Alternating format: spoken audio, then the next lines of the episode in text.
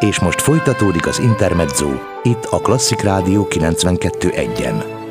A mikrofonnál Bálint Edina.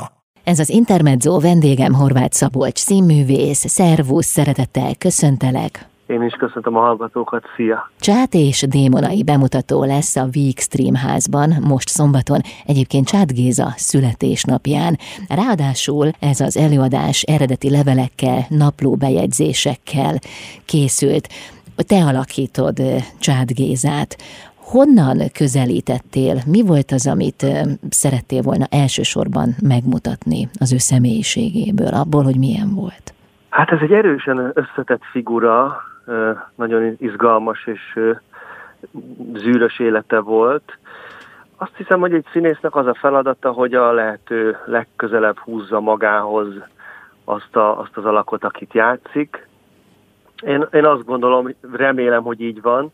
Erre törekedtem, hogy, hogy ezeket a élethelyzeteket, szituációkat, ezeket úgy tudjuk megmutatni, hogy, hogy, hogy igazán pontos legyen, de mégse legyen egy, egy, egy karikatúra, vagy egy nagyon figura. Szóval megpróbáltam magamon átfolyatni, és megtalálni magamban azokat a dolgokat, amik esetleg, amik esetleg összeegyeztethetőek vele, és azokból merítkezni. Szóval, szóval én még nem láttam, de remélem, hogy a végeredmény olyan lesz, amilyet szeretnék, ami pedig az, hogy, hogy igazi legyen és őszinte. Mhm. Hát még nem láttad, de ismered. Igen, igen, igen, hát ez is furcsa, ugye, hogy most nem tudom nézni önmagamat. Aha. Ez ugye, ez ugye egészen, egészen furcsa helyzet, de egyben érdekes, és szerintem, szerintem izgalmas lesz. Nyilván a dolgommal foglalkozom, miközben csinálom, nem nézegetem magamat se kívülről, se belülről, csinálom a feladatomat a lehető legpontosabban. A rendező Vörös Róbert, aki azt mondta, hogy a Csát és Démonai cím is a harcra utal, egy férfi küzdelmét látjuk. A küzdelem az a függőségre utal ebben a darabban, arra, hogy ugye amikor tévesen tüdőbajt diagnosztizáltak nála, akkor beadta magának az első adag morfiumot, és ezzel végül is kezdetét vette a harc a démonokkal. Harcolt ezzel is természetesen, de, de harcolt önmagával, a világgal, a művészetről való elképzeléseivel, a nőkkel. Szóval a démonok talán úgy, úgy, úgy minden, ami benne van, meg ami rajta kívül is. Szóval egy, egy nagyon modern ember volt, megelőzte a korát, és elképesztő nagy alkotási vágyjal. Rengetegszer ez az alkotási vágy a, a művészet rovására is ment, vagy inkább azt mondom, hogy a, a művészet előállítás rovására is ment. Annyira csinálni akarta a dolgokat, hogy a gyakorlatot vagy a, a rákészülés sokszor elhanyagolta. Mind, mindenfélével küzdött. Szerintem legfőképpen önmagával. És ezeket a küzdelmeket nagyon precízen le is jegyezte. Szóval egy nagyon, nagyon precíz, pontos ember volt.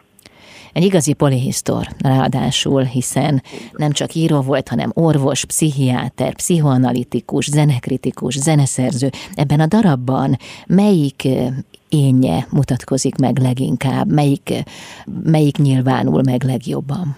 Megpróbáltuk úgy megcsinálni, hogy, hogy, hogy, hogy mindenből lássunk egy kicsit, a, a, nyilván van egy, van egy íve, meghatároz mindent a, a, a, a morfium, adagolás, a, a nőkkel való harcai, háborúi, szexuális orientációi, egyáltalán ahogy, ahogy kezelte a nőket, ahogy, ahogy hozzájuk állt, ahogy, ahogy viselkedett velük. Azt hiszem, hogy hogyha valaki ezt megnézi, akkor árnyalódik a róla kialakított kép, és ö, többet tudhatunk meg, és szerintem nagyon, nagyon izgalmas végig kísérni e, ezt, a, ezt az életutat. Megtudhatunk egy csomó miértet, vajon miért történt az, hogy, hogy mi annak az oka, és szerintem ezek, ezeket iszony izgalmas nézni. Uh-huh. És milyen különös, hogy egész életében rettegett a halálos kóroktól, amelyekkel azonban Igen. mégis már egész fiatalon találkozott, hiszen nagyon kicsi volt, amikor az édesanyja meghalt.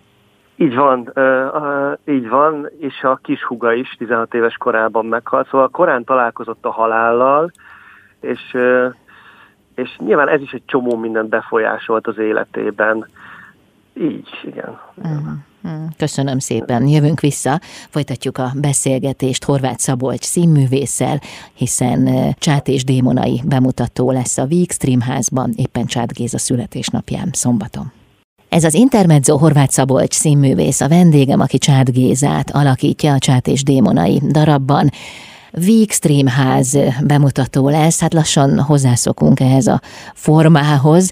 Tényleg, hogyan küzdötök meg azzal az egészen különös helyzettel, hogy, hogy nem látjátok az arcokat magatok előtt? Nincs közönség.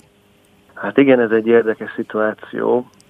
Talán kevesen voltunk ilyen helyzetben, én azt mondom, hogy amennyit elvesz, annyit vissza is ad egyébként. Tehát, hogy, hogy az, az a furcsa, így van, ahogy mondod, hogy valami elhangzik, bármi érzelmi állapot, vagy bármi olyasmi, amire tudod, azt szoktuk meg, hogy jön valami impulzus onnan kívülről, és, és most valahogy, valahogy egy nagy csönd van, de közben pedig szerintem nem kell úgy csinálni, mint hogyha ott lennének, mert akkor meg az egész előadásnak a ritmusa változik meg. Szóval ez egy küzdelmes dolog, de közben pedig, közben pedig van valamilyen, azt érzem, hogy lehet, hogy furcsa, amit mondok, de van egy ilyen nagyon egy ilyen tiszta szituáció. Szóval, amiben lehet, hogy mondjam, hogy nem vonja el semmi a figyelmeteket? Esetleg igen, erre utalsz? Aha. Igen, tehát hogy, hogy szokott olyan lenni, hogyha ezen nevetnek, vagy azon annyira figyelnek, van egy nagy csönd, akkor arra pluszba az ember még egy kicsit rápakol, és az lehet, hogy akkor árt az anyagnak, vagy az előadásnak, és itt, és itt ilyeneket, ilyenről szó sincsen. Tehát ilyen szempontból pedig nagyon más, hogy máshogy érezzük magunkat, de ez is egy olyan, olyan, olyan helyzet, amiben amiben, amiből a legtöbbet kell kihozni. Uh-huh. Érdekes, hogy erre az aspektusra is rámutattál. Ezt eddig még nem hallottam, hogy végül is ez tekinthető egyfajta pozitívumnak. Igen, én próbálok úgy, úgy gondolni rá, hiszen annak nincs értelme, hogy, hogy most ezen siránkozzunk. Ez a helyzet, uh-huh. tényleg nagyon más, de ki kell ebből is hozni a, a lehető legjobbat. Uh-huh. Szombaton éppen Csát Géza születésnapján lesz a Csát és Démonai bemutató. Azért egy rendkívül tehetséges emberről van szó, aki kamaszként már zenét szerzett, festett, írni is elkezdett. Az első zenekritikája 14 éves korában jelent meg, és a budapesti naplóban is publikált az egyetem mellett, a nyugatnak pedig az alapításától tagja volt. Melyik volt az a, az a rész, amire fókuszáltatok? Azt mondom hogy megpróbáltuk, megpróbáltuk az olyan fontos pontokat az életébe megmutatni, amik, amik, amik tényleg emblematikusak és változtattak a személyiségén, vagy befolyásolták. A, a nőkkel való kapcsolata, a, a morfiumhoz való viszonya, a, a, a szüleitől, hogy mit kapott, milyen batyut vitt magával, akkor tényleg az életében ez a két halál, a kosztolányihoz való, való viszonya az is ö, ö, rengeteget billentett az életén. Szóval ezeket a, a, az eklatáns pontokat akartuk megragadni. Uh-huh. Az előadás eredeti levelekből és naplóbejegyzésekből merít jobban megismerhető egy ember személyisége azok alapján, a gondolatok alapján, amelyeket saját magáról írt. Tehát, hogyha például mondjuk csak a könyveit olvasod, akkor is felsejlik előtted az a Csád Géza, akit így most megismertél ezek alapján? Igen, mindenféleképpen, persze, de amit róla írnak, az is ö, igazán izgalmas. Hát szerintem szerintem ő nagyon sokszor, vagy tudatosan, de sokszor tudatalattiban bizonyos bejegyzésekben ma, természetesen magáról ír, még ha ez nem is ennyire egyértelmű. Igen, fel, fel lehet benne kapirgálni azokat, ami, ami, ami ő, és tényleg az írásaiból azért rengeteg mindent le lehet szűrni. Sőt, hát van is egy, egy Janika nevezetű drámája, ami, ami benne is lesz a darabban, és azon keresztül is nagyon sok mindent meg lehet érteni a, a csát jelenségből. A leveleket, amelyekből merítettetek, kiknek írta? Koszolányival levelezésben álltak, elég sok levelet váltottak egymással, akkor a, a testvéreivel is folyton, folyton leveleztek, akkor ezekből szemezgettünk, Jónás Olgával, illetve Bródi Sándornak is elküldte az egyik korai novelláját, a Kájha volt a címe. Milyen kép rajzolódik ki Csád Gézáról az előadás alapján, vagy mit tesz hozzá ahhoz, amit eddig tudtunk róla? Szerintem az nagyon fontos, hogy, hogy rettenetesen modern gondolkodása volt, de nem csak a gondolkodása, hanem a, az alkotásaiban is ez, ez, ez látszik, illetve az a fajta nagyon pontos leírása, például egyébként a zenekritikáiban, például mondjuk Pucciniről, nagyon részletesen és ö, ö, olyan dolgokat megvilágítva ö, beszélt zenékről, hangjegyekről, motivumokról, amik, amiket talán akkoriban nagyon kevesen tudhattak, és olyan dolgokat fedezett fel bizonyos ö, ö, részeiben a, a zenének, am, amiket hosszan és nagyon részletesen és nagyon precízen le tudott jegyezni, és ezzel egy ilyen zenedramaturgiai nagysággá nőtte ki magát, hmm. azt hiszem. Illetve, illetve az, hogy, az hogy, hogy, hogy ez a morfium milyen hatással volt rá, hogy, hogy az, az egészben tényleg iszonyatosan izgalmas, hogy mint orvos saját magát vizsgálta. Tehát mint, egy, mint ha önmagára egy ilyen orvosi lóként tekintett volna, és e, ez a, ez a lélektan, ez a pszichoanalitika is nagyon a kezében volt, nagyon, nagyon jó szavakat fogalmazott, meg jó mondatokat. A jó az, az, az kevés erre, hanem, hanem nagyon, nagyon láttatta azokat a, azokat a mondatokat, meg nagyon tudott úgy fogalmazni, hogy, hogy pontosan megértsük, hogy miről is van szó, akár mással, akár önmagával kapcsolatban. Mm, köszönöm szépen. Horváth Szabolcs színművész a vendégem, folytatjuk mindjárt a beszélgetést. Intermezzo. Hétköznaponként 16 és 19 óra között Bálint Edina várja Önöket a legfrissebb kulturális információkkal, izgalmas vendégekkel és sok-sok zenével. Intermezzo. Itt a Klasszik Rádió 92.1-en. Ez az Intermezzo Horváth Szabolcs színművész a vendégem, akivel a Csát és Démonai bemutatóról beszélgetünk, amely a Vígstream házban lesz látható szombaton, egyébként éppen Csát Géza születésnapján. Az előbb a levelekről, naplóbejegyzésekről beszélgettünk, arról, hogy kikkel levelezett, kikkel volt kapcsolatban, és hát említetted Kosztolányi Dezsőt, aki egyébként meg is jelenik a darabban, hiszen a fiatal Kosztolányi Dezső is látható lesz, illetve az idősebb is, akit egyébként Hirtling István játszik, de hogyan épül fel ez a darab, hiszen ebből most kiderül, hogy itt nem csupán felolvasásról van szó, hanem különböző szituációkat is megjelenítettek a színpadon. Így van, az, az idősebb Kosztolányit Hirtling István, a fiatalabbat pedig Zoltán Áron játsza. Kosztolányi tulajdonképpen a vég, végig kíséri tényleg az egész életét, néha segít, néha szíd, mint, mintha egy, egy, egyfajta apa kép is lenne, lenne csátnak.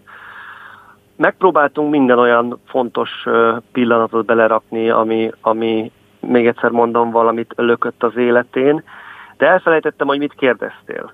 Igazából nem is kérdeztem én semmit, azt kérdeztem, hogy hogyan valósítottátok meg ezt az előadást, hogy kik jelennek meg Aha. még a színpadon. Ugye Kosztolányi igen, aztán az író családjából is néhány fontos szereplő megjelenik. Az öccse is megjelenik, Csapó Attila játsza, illetve Jónás Olgát a nagy szerelmét Szilágyi Csenge játsza, Gyulai Katót Bakkata, Kató anyját Gilice Márta, Kón Gizella is megjelenik, és a Janikából egy, egy, egy, egy, egy öt vagy hat jelenetet is beleírtak a Robiék, Vörös Róbert, aki rendezte és szerkesztette, és ezek tulajdonképpen monológok, levelek, én, én úgy, úgy fogalmaznám, hogy monológok, amik, amik egymás után következnek, tehát ez is okozta a nehézségét, és mégis szerintem a, a szépségét is, hogy nem replikák vannak egymás után, tehát ez egy nem egy párbeszédes forma, ezeket kellett nagyon ismerni, ezeket a szövegeket, és természetesen az olvasáson kívül jó néhány monológot meg is, meg is tanultunk, és, és nem, nem csak olvasunk, tehát azt kellett valahogy átbillentenünk az agyunkba, hogy miközben olvasunk, az nem maradhat csak olvasás, mert hogyha az olvasás marad, akkor, akkor nem élvezetes. Tehát annyira kellett tudni a kezünkbe lévő papírokra leírt szövegeket is, hogy, hogy azzal tudjunk játszani, azzal fel tudjunk nézni. Pontosan tudjuk, hogy mi miután következik. Szóval a, a, a leírott anyagokat is tulajdonképpen mondhatjuk azt, hogy, hogy majdnem, hogy kívülről tudom. Tehát miközben felolvastok a levelekből, közben mindez megjelenik a színpadon, különböző szituációkban? Nem is az, hogy, nem is az, hogy megjelenik, hanem, hogy, hanem az, hogy ezek a, ezek a levelek, vagy ezek a monológok, miközben felolvassuk, bizonyos szituációkba vannak rakva, de nem reárőszakolva, hanem, hanem hanem olyan, olyan képekbe tömörítve, meg olyan helyzetekbe, ami segíti a megértést, és talán még egy következő árnyalatot, következő mm, egy, egy másik fajta nézőpontot ad az egésznek. Uh-huh. És ha már Kosztolányit többször említetted, akkor el kell mondani, hogy gyönyörű sorokat írt róla, hiszen azt írta, hogy ki végtelent itt állsz, a lelked égre lázadt, majd összetörted a tébolyok és a lázak szent poharát. Lásd, itt leülhetnél, nincs bontva még az asztal, kávé, dohány és rumvár mérgező malasztal, és a múlt a csend. Hát milyen szép. Hát, Hát nagyon, nagyon, nagyon szép. Erre nem is nagyon tudok mást mondani, csak az, hogy nagyon, nagyon szép, és hogy nagyon, nagyon pontos én is felolvasnék még egy, egy, egy részletet, ami Igen. el is hangzik, a, hogyha, hogyha szabad. Alig várom. Ezt mondja, hogy igaza van Dezirének, mondja Csát, mi furcsa, itt élve imádtunk, szerettünk, ha kihűl a rögös földölébe tesszük, nincsen többé köztünk, és mi gondtalan járunk, kitörölve könnyünk, éljük a világunk, kilobbanunk mindig, minket nem síratnak, emlékünk is része lett egy rövid napnak, de mit is érne a sírás, rívás, bánat, hisz haló porunkból fel senki sem támad. Nyilván ez egy olyan, olyan, olyan írás, amit nagyon magáénak érzett a csát, és, és a, a halálra reflektál az egész, és szerintem ez is, ez is nagyon, nagyon, nagyon jól leírja ezt, hogy, hogy éppen hogy éppen mibe van ez az ember. Uh-huh. Hát tele lehet szép és mély pillanatokkal ez az előadás, de hát meg lehet nézni szombaton. Ez a, ez a jó hír. Csát és Démonai bemutató lesz Csát Géza születésnapján. Folytatjuk a beszélgetést Horváth Szabolcs színművésszel, aki Csát Gézát alakítja ebben a darabban. Ez az Intermezzo, folytatjuk a beszélgetést Horváth Szabolcs színművésszel, a Csát és Démonai bemutatóról, amely a Vígstream házban látható szombaton Csát Géza születésnapján. Én nagyon fiatal voltam, mondhatni kamasz, majdnem gyerek, amikor az egy elmebetegnő naplóját elolvastam. Hát elég nehéz, kemény, de szinte hipnotikus olvasmány volt. Én nem is tudom egyébként, hogy miért akadt a kezembe, vagy mi vonzott találhattam benne olyan fiatalon, de azt tudom, hogy szinte hozzáragadtam. És egy nagyon meghatározó élmény volt. Igen, egyébként az sok mindenkinek, ebben az előadásban Bakkata játsza ezt a szerepet. Hát én azt hiszem, hogy azért, azért lehet ez ennyire hat, hatásos, vagy ennyire, ennyire olvasmányos, mert ö, olyan, olyan máshogyan, de mégis érthetően írt csát, és olyan filozófikusan, de valahogy tényleg analizálva a helyzeteket, ami, ami, ami mindenkinek egy, egy, egy élmény, és nagyon távolról, de azért mindenki talál magában olyan dolgokat, vagy miközben olvassa, ami esetleg megkérdőjelezhető az ő életében, vagy találkozott már ilyennel. Szóval, hogy, hogy azt gondolom, hogy ez a, ez a mai napig egy, egy, egy fontos dolog az életünkben, hogy, hogy vizsgáljuk magunkat, és, és akár hosszan beszéljünk erről akárkivel, vagy egy előadás után, ha egy ilyen előadás, és én, én ebben reménykedem, föltesz kérdéseket, és és elgondolkodtat, akkor, akkor, annak, akkor az elérte a célját. Uh-huh. Az előadás során zongorán közreműködik Mester Dávid, ezt örömmel láttam, hát ezek szerint van zene is. Így van, így van, élőben játszik Mester Dávid, fantasztikus zongorista egyébként. Puccini-t játszik, bohém életből a harmadik felvonást, és miközben, miközben hallható ez a, ez a, a muzsika, egyébként bejátszás is van, de szóval, hogy miközben hallgatjuk a művet, aközben hangzik el ez a, Pucciniről egy ilyen zenekritika, ami, ami hát ami hát nagyon pontosan szétszedi, és olyan, olyan dolgokra világít rá, olyan, olyan például mondok, mondok belőle egy, egy mondatot, hogyha megengeded, Igen. hogy Puccini zenét a zeneileg műveletlen ember egyszerűnek, érdekesnek és naívnak tartja, a zenegurmanok pedig komplikáltnak, merőben újnak és raffinírozottnak találják.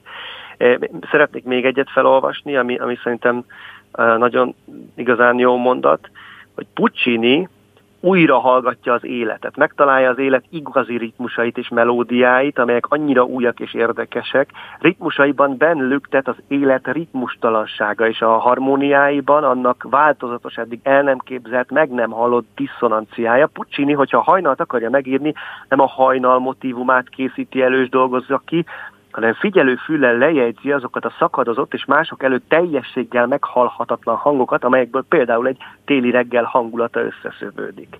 Szóval annyira, annyira érzékletes. Annyira érzékletes, igen, igen, igen, igen.